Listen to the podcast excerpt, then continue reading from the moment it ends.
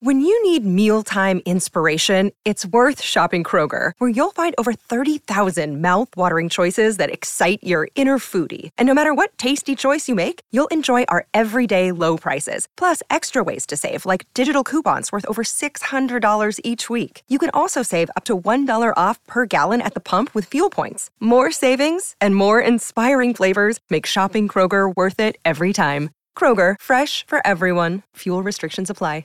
With threats to our nation waiting around every corner, adaptability is more important than ever. When conditions change without notice, quick strategic thinking is crucial. And with obstacles consistently impending, determination is essential in overcoming them. It's this willingness, decisiveness, and resilience that sets Marines apart. With our fighting spirit, we don't just fight battles, we win them. Marines are the constant our nation counts on to fight the unknown. And through adaptable problem solving, we do just that.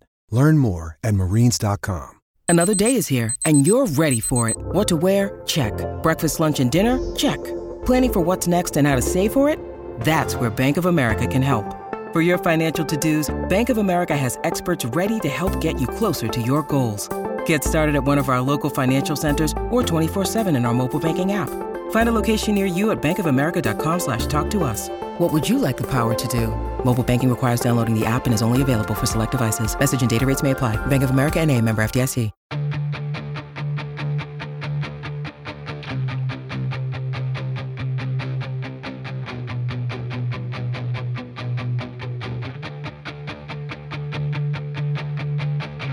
Welcome to an episode of Land Grant Holy Land's recruiting centric podcast, The Dotted Line. My name is Matt Tamanini. On this podcast, we talk to Ohio State national recruiting experts, LGHL's own recruiting analysts, and even recruits themselves. On today's episode, I am joined by Land Grant Holy Land recruiting columnist and our resident football coach, Caleb Hauser. Caleb, long day for you. I know you're coming in after uh, a long day of practice and school and meetings, but we appreciate you making the time to chat with us today always enjoy our time together. So it'll be be good to talk some recruiting. Yeah, it's crazy. We are now less than two weeks. I mean, really a week and a half away from the start of college football season, and with that, we know that a lot of high school recruits are actually already playing high school football. We saw week one, at least in Ohio, kickoff last week.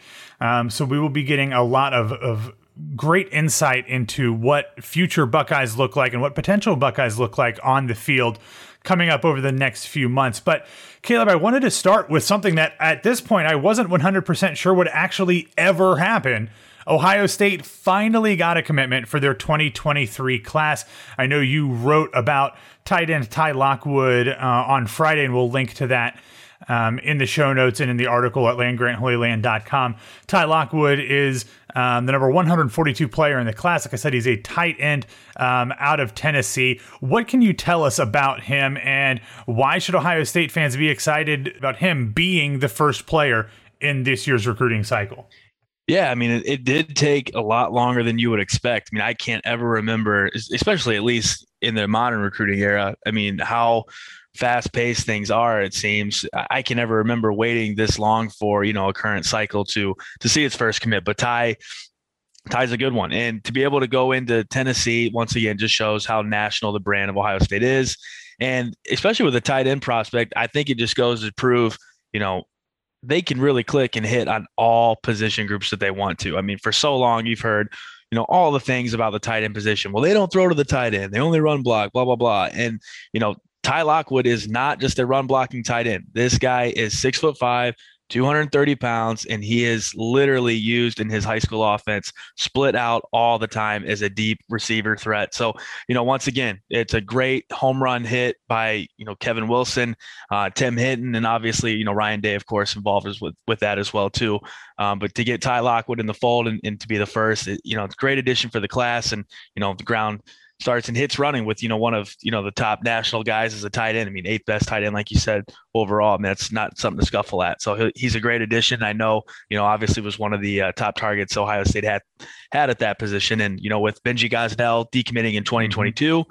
it does make you think that there could be a second tight end you know, brought in this 23 class. So obviously very early to, to be able to say that, but they had to, you know, in, in the 22 class with Benji and Bennett Christian, but, you know, Benji not being a part of the class anymore, uh, the pressure was on, you know, to get another tight end into the class fast, whether it was 22 or 23 and you know they've got their guy in Ty Lockwood and you know kind of uh I don't want to put lofty expectations on him already because uh, it's not fair to put someone you know in yeah. that expectation but Jeremy Ruckert being you know the comparison but Ruckert is such a great dual threat tight end with how he can run block, but also, you know, just make incredible catches and and Ty is that vertical receiving threat as a tight end. So definitely a good addition, like I said, for for Ohio State to get him in the fold.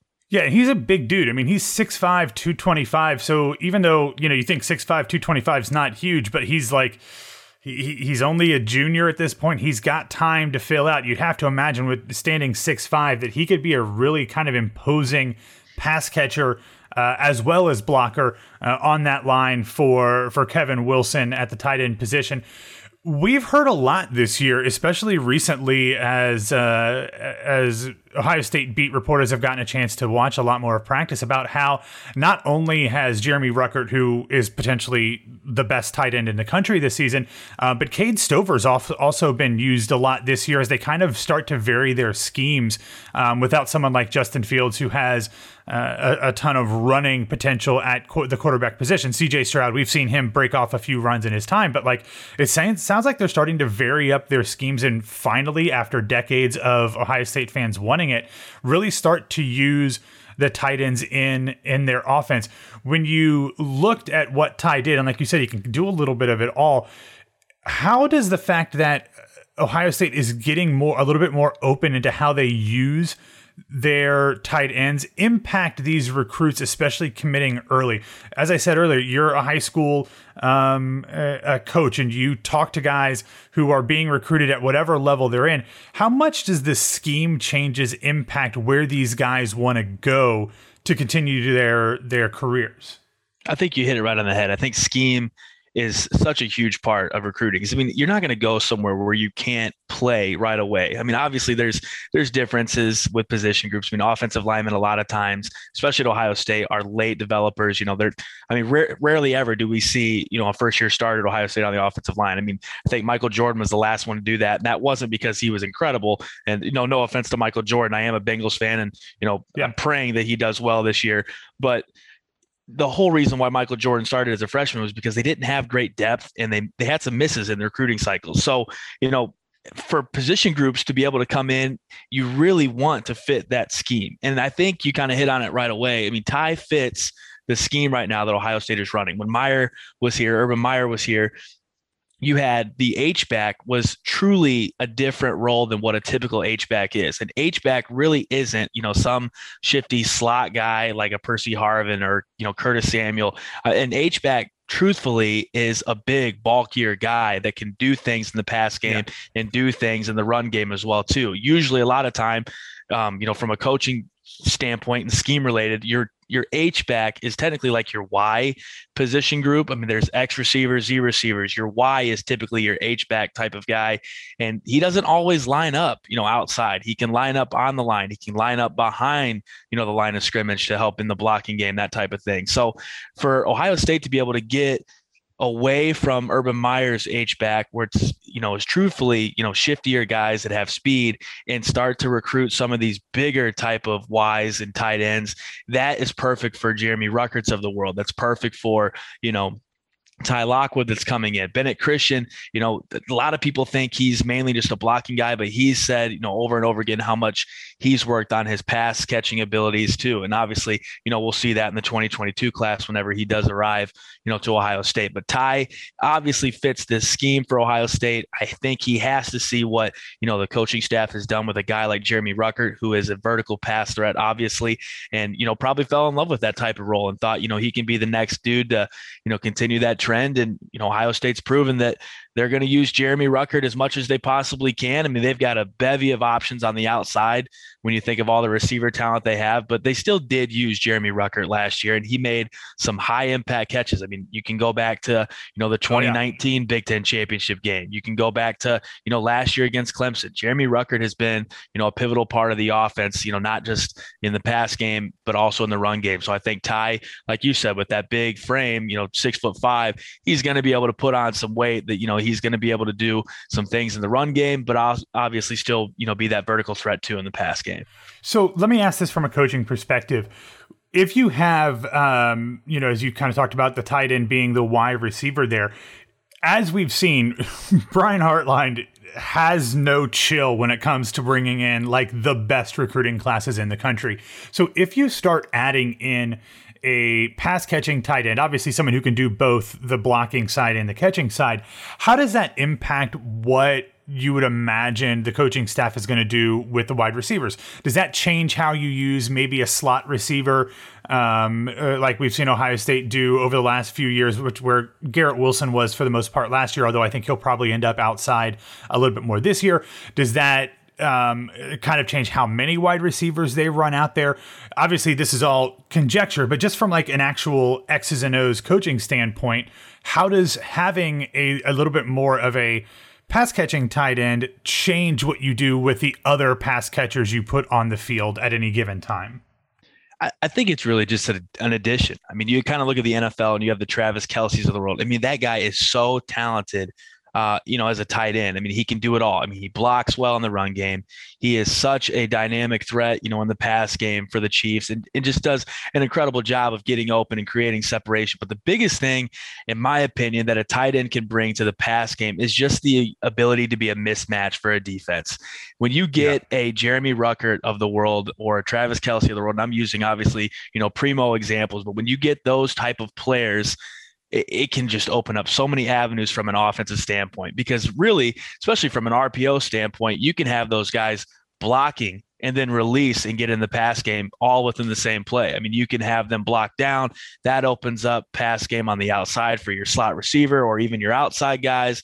You can have them, you know, delay where they're obviously blocking a tackle, you know, defensive tackle or defensive end, whatever the scheme may be, eh, depending on how the defensive line is stunning. And then they can go ahead and block down and then all of a sudden release and be in the pass game again. So again, it's just a mismatch thing. In my opinion, if I had a tight end like that, you can pretty much have whatever you want him to do uh, you know, in terms of do you want them on the line, you know, tucked in at the line of scrimmage and be a vertical pass game, you know, between the hashes. If not, you can have them split out wide. In my personal opinion, I like my tight ends inside just because typically your outside guys that are covering are a little bit faster. Tight ends can obviously have speed, but I don't think they're going to be near as, you know, quick as the outside receiver. Yeah, so I like to have those guys inside, you know, going against outside linebackers, going against linebackers in coverage, you know, and I don't want to hit on a soft or a sore sore topic, but I mean, we we see how tough Borland can, you know, type those type of players can cover, you know, defensively. And you know, again, tight ends are just mismatch type candidates, and again, you can really just do a lot of things from the pass game with them. And I think Ty Lock Lockwood will be that type of player. I mean, being six five. I mean, how many linebackers do you know that are six five? Not many. Yeah, so no. I mean, that's that's obviously a mismatch right there in and of itself. But Ohio State, like you said, you, you, hit on it right on the head. I mean, they have such a bevy of options. They don't even really need to use Jeremy Ruckert that much in the pass game, but just have the ability to do so. And, you know, he's come up big for them several times. We're getting a little bit off the recruiting side of this conversation, but I have one more X's and O's question for you. With the emergence of the tight ends being a little bit more involved in the passing game, whether that's Ruckert and or Cade Stover this year, and maybe even uh, uh, eventually uh, G. Scott Jr. or G. Scott Jr. Is it G or G? I, I can never G. remember. G. G. Scott. G. G. Scott yep. Jr. That makes a lot more sense. Um, do you think that we're going to see as much 12 personnel as we saw last year. Um, we saw a lot of it um, with with two tight ends, but they were used more in blocking. Do you think that we'll that with guys who are able to catch the ball and, and make you know contributions in the passing game, um, we'll have more of that grouping, or is it going to go down to one at a time and and maybe see them used whether it's in on the line like you said, or maybe maybe even letting them split out a little bit into the slot? Personally, I think Ohio State last year used two tight ends because they had two dynamic tight ends. I mean, Luke yeah. Farrell was such a good run blocking tight end, but he was also no slouch in the pass game as well too. He had, you know, several instances where he would come up big on third downs. I can remember several where he came up big on third downs and you know needed to move the sticks. In my opinion, I think this year Ohio State is even deeper at receiver. I mean, they don't graduate Chris Olave. Obviously, everyone knows that. So to have Chris Olave and Garrett Wilson on the outside automatically. I mean, you're almost insane if those dudes aren't on the field for every play. Now, realistically, they're going to still have a rotation, but those guys are going to get, you know, as many snaps as they can handle. So, in my personal opinion, I think Ohio State will have more one tight end sets, um, especially this year as in, is in comparison to last year. I just feel like, you know, they're going to do things on on that side of the ball with one really solid tight end. And that's not to take anything away from the Cade Stovers of the world or the other guys, you know, that you already mentioned, but Jeremy Ruckert is their one dude yeah. that is proven. So you have already a plethora of receivers you can go ahead and throw in there at any time. And plus, I really again think this offensive line is even going to be better than last year. Yeah, so, do 100%. you really need to bring in another tight end that maybe not be as great is what you have outside and receiver wise in terms of talent comparisons and proven ability. So if you have those five guys up front that are probably even better than last year, being that Nick Petit Frere, you know, Thayer Munford, all these guys that are back that are another year proven.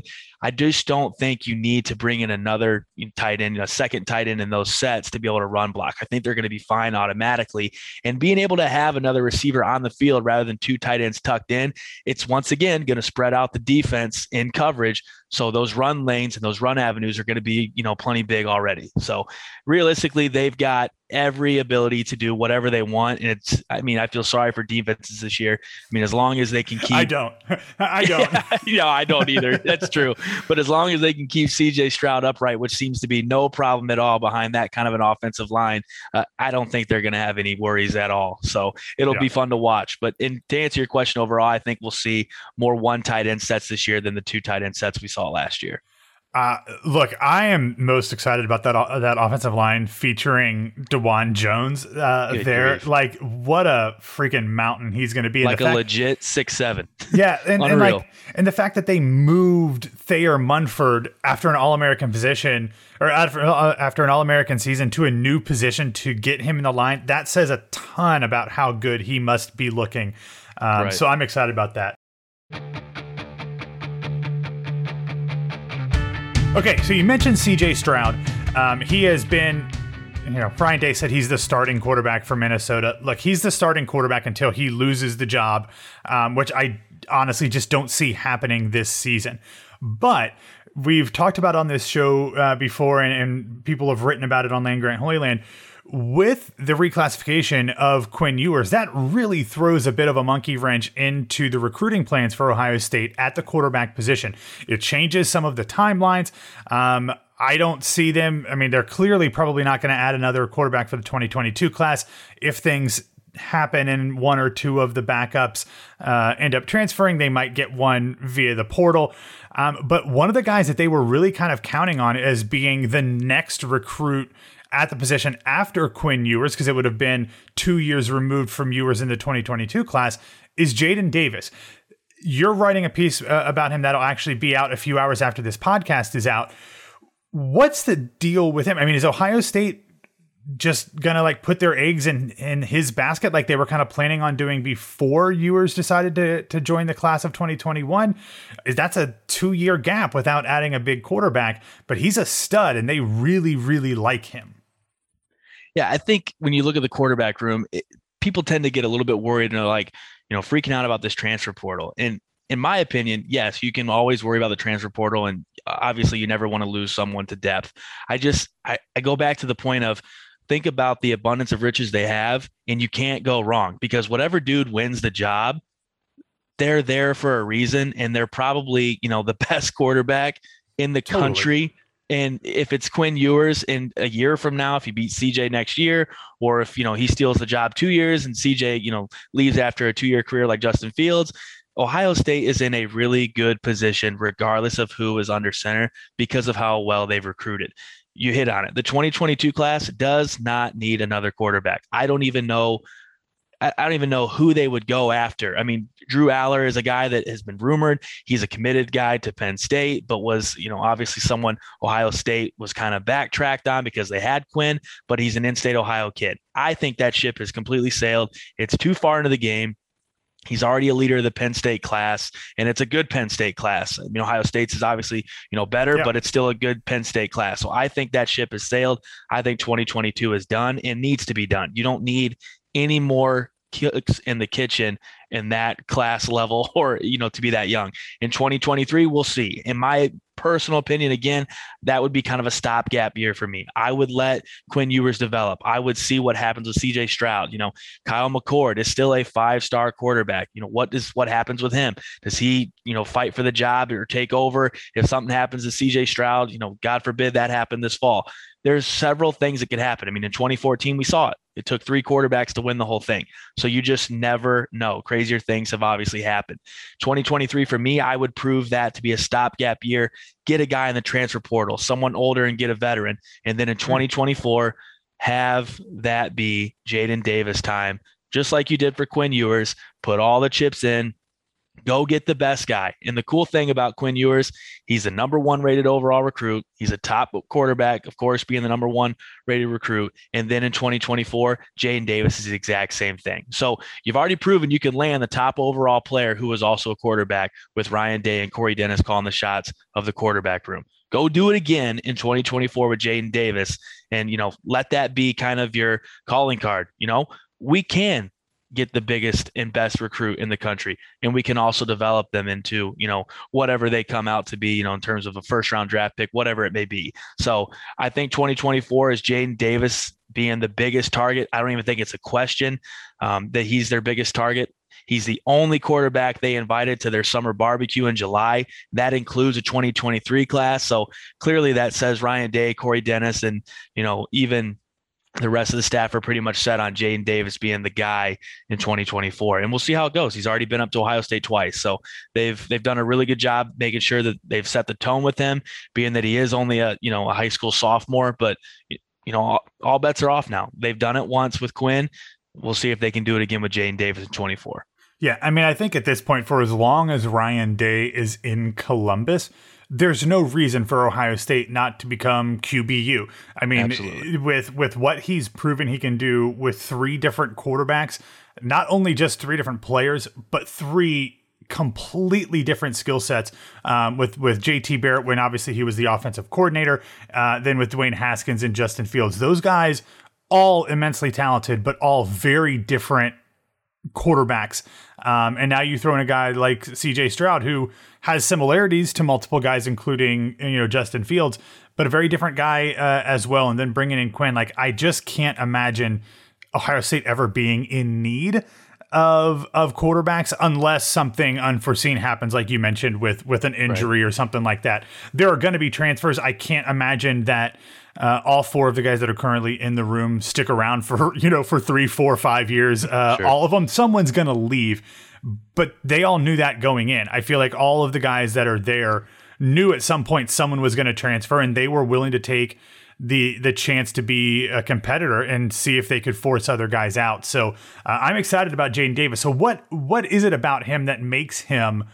the number one quarterback in that class and number one probably with a bullet on Ohio State's board. Sure. Yeah. I think, I mean, I have not talked to Jadyn Davis personally. I would love to, you know, get it, you know, contact with him and just, yeah. you know, talk to him about what Ohio State brings to the table, what he likes about the program, what it is about Ryan Day. You know, I mean, we, we see it time and time again with these quarterbacks. They're, you know, basically in awe of what Ryan Day does. And it, uh, it speaks for itself. It's his development. It's the way he is with his players. It's the fact that he's got a track record now. I mean, it, it's the whole package, but you would love to get an inside scoop of, you know, what it really is about Ohio State that they're able to sell so well. Um, but uh, in my opinion, I think Jadyn Davis is a number one overall recruit from one standpoint of uh, how immensely talented he is on the field. He can make the throws. He, he doesn't have, you know, a world beater arm like Quinn's arm yet. But again, he's a high school sophomore. That dude is playing his sophomore season right yeah. now. He is going to have a full season this year, next year, and senior year. He's got three full years of high school ball to continue developing. For him to already be that successful as a high school freshman, obviously quarterback is that you know all important position so i think that helps you know being one of those top players in the country. I mean the recruiting experts are always looking at you know defensive ends. Running running back is not a, a prospect or a position that usually has a ton of you know first round draft pick type of status. They go for the positions you know that are the money makers the offensive tackles of the world you know the quarterbacks the defensive ends the corners that kind of stuff. So i think jadyn clearly benefits as well from being in a position that's again the most important on the field.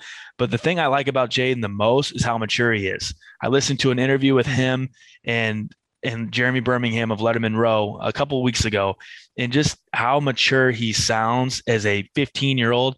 It's unbelievable. I mean, that kid, like I felt like I was listening to a, a young man that was, you know, in his mid 20s or even his, I mean, even older than that. Like he's very, very well wow. sought out and well spoken. Just really impressive.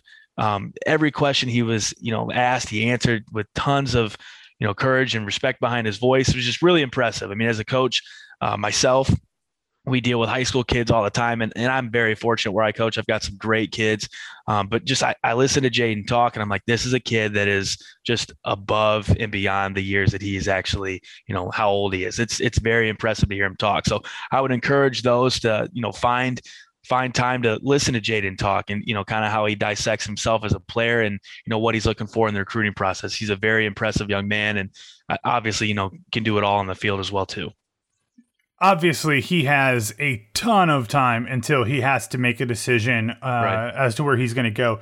Um, but in your reading and, and listening to him uh, talking stuff with Berm, did he give an, any indication on his timeline, or is he just going to kind of let things play out for the next couple years, or is he somebody who wants to get in somebody's class early?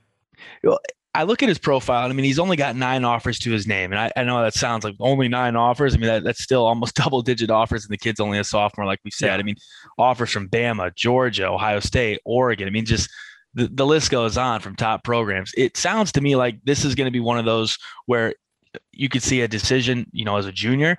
Maybe he takes a full run. I, I didn't hear him say anything about an early decision. I mean, I'd be almost shocked if a sophomore is going to commit. I mean, that's you know, right. yeah, for, yeah. for a coaching staff, it's very hard to keep a kid committed and in that class, regardless of who they are. I mean, to keep someone in the class for you know upwards of two, two and a half years, that's got to be difficult to do. I mean, I'd have a lot of sleepless nights, you know, as a head coach or recruiting coordinator, trying to keep that type of caliber player in the class for that long. I mean, it almost seems like you know it'd be you know nearly impossible. But in my opinion, I think Jadyn will probably be one of those kids that because he's mature, he understands the recruiting process. You know, he's he's already seeing things kind of unfold before his eyes. He's been on campuses of these big time programs. In my opinion, being the quarterback, I think he's probably going to want to be one of the early ones to be, you know, the leader of said class that he chooses, whatever school he chooses. I mean, I would think, you know, as a quarterback, you want to be a commitment early yeah. on that can help build your class. So I think, you know, probably a junior year, um, prediction for me would be kind of what I'm looking at. I mean, you see that a lot of times with quarterbacks. They will commit before their senior season, that type of deal, you know, so they can be that voice in their class. So wouldn't surprise me at all, uh, you know, if that's the route that he goes. But yeah, I mean, this will be a this will be a name that Ohio State fans will probably grow tired of hearing about, you know, for the next several, you know, several seasons. Um, just not if he commits. Very, very. They won't yeah, exactly. be tired if he commits. They won't stop. Uh, they won't oh, stop yeah, talking yeah. about his name. Yeah, he's a very, very talented young man. I would, I would highly encourage people to watch his film and again, you know, listen to him because he's he's a he's an impressive young dude. Awesome. Well, looks like we've got a couple years of fun uh, uh, following that one. But uh, Caleb, I think we'll wrap up on that question.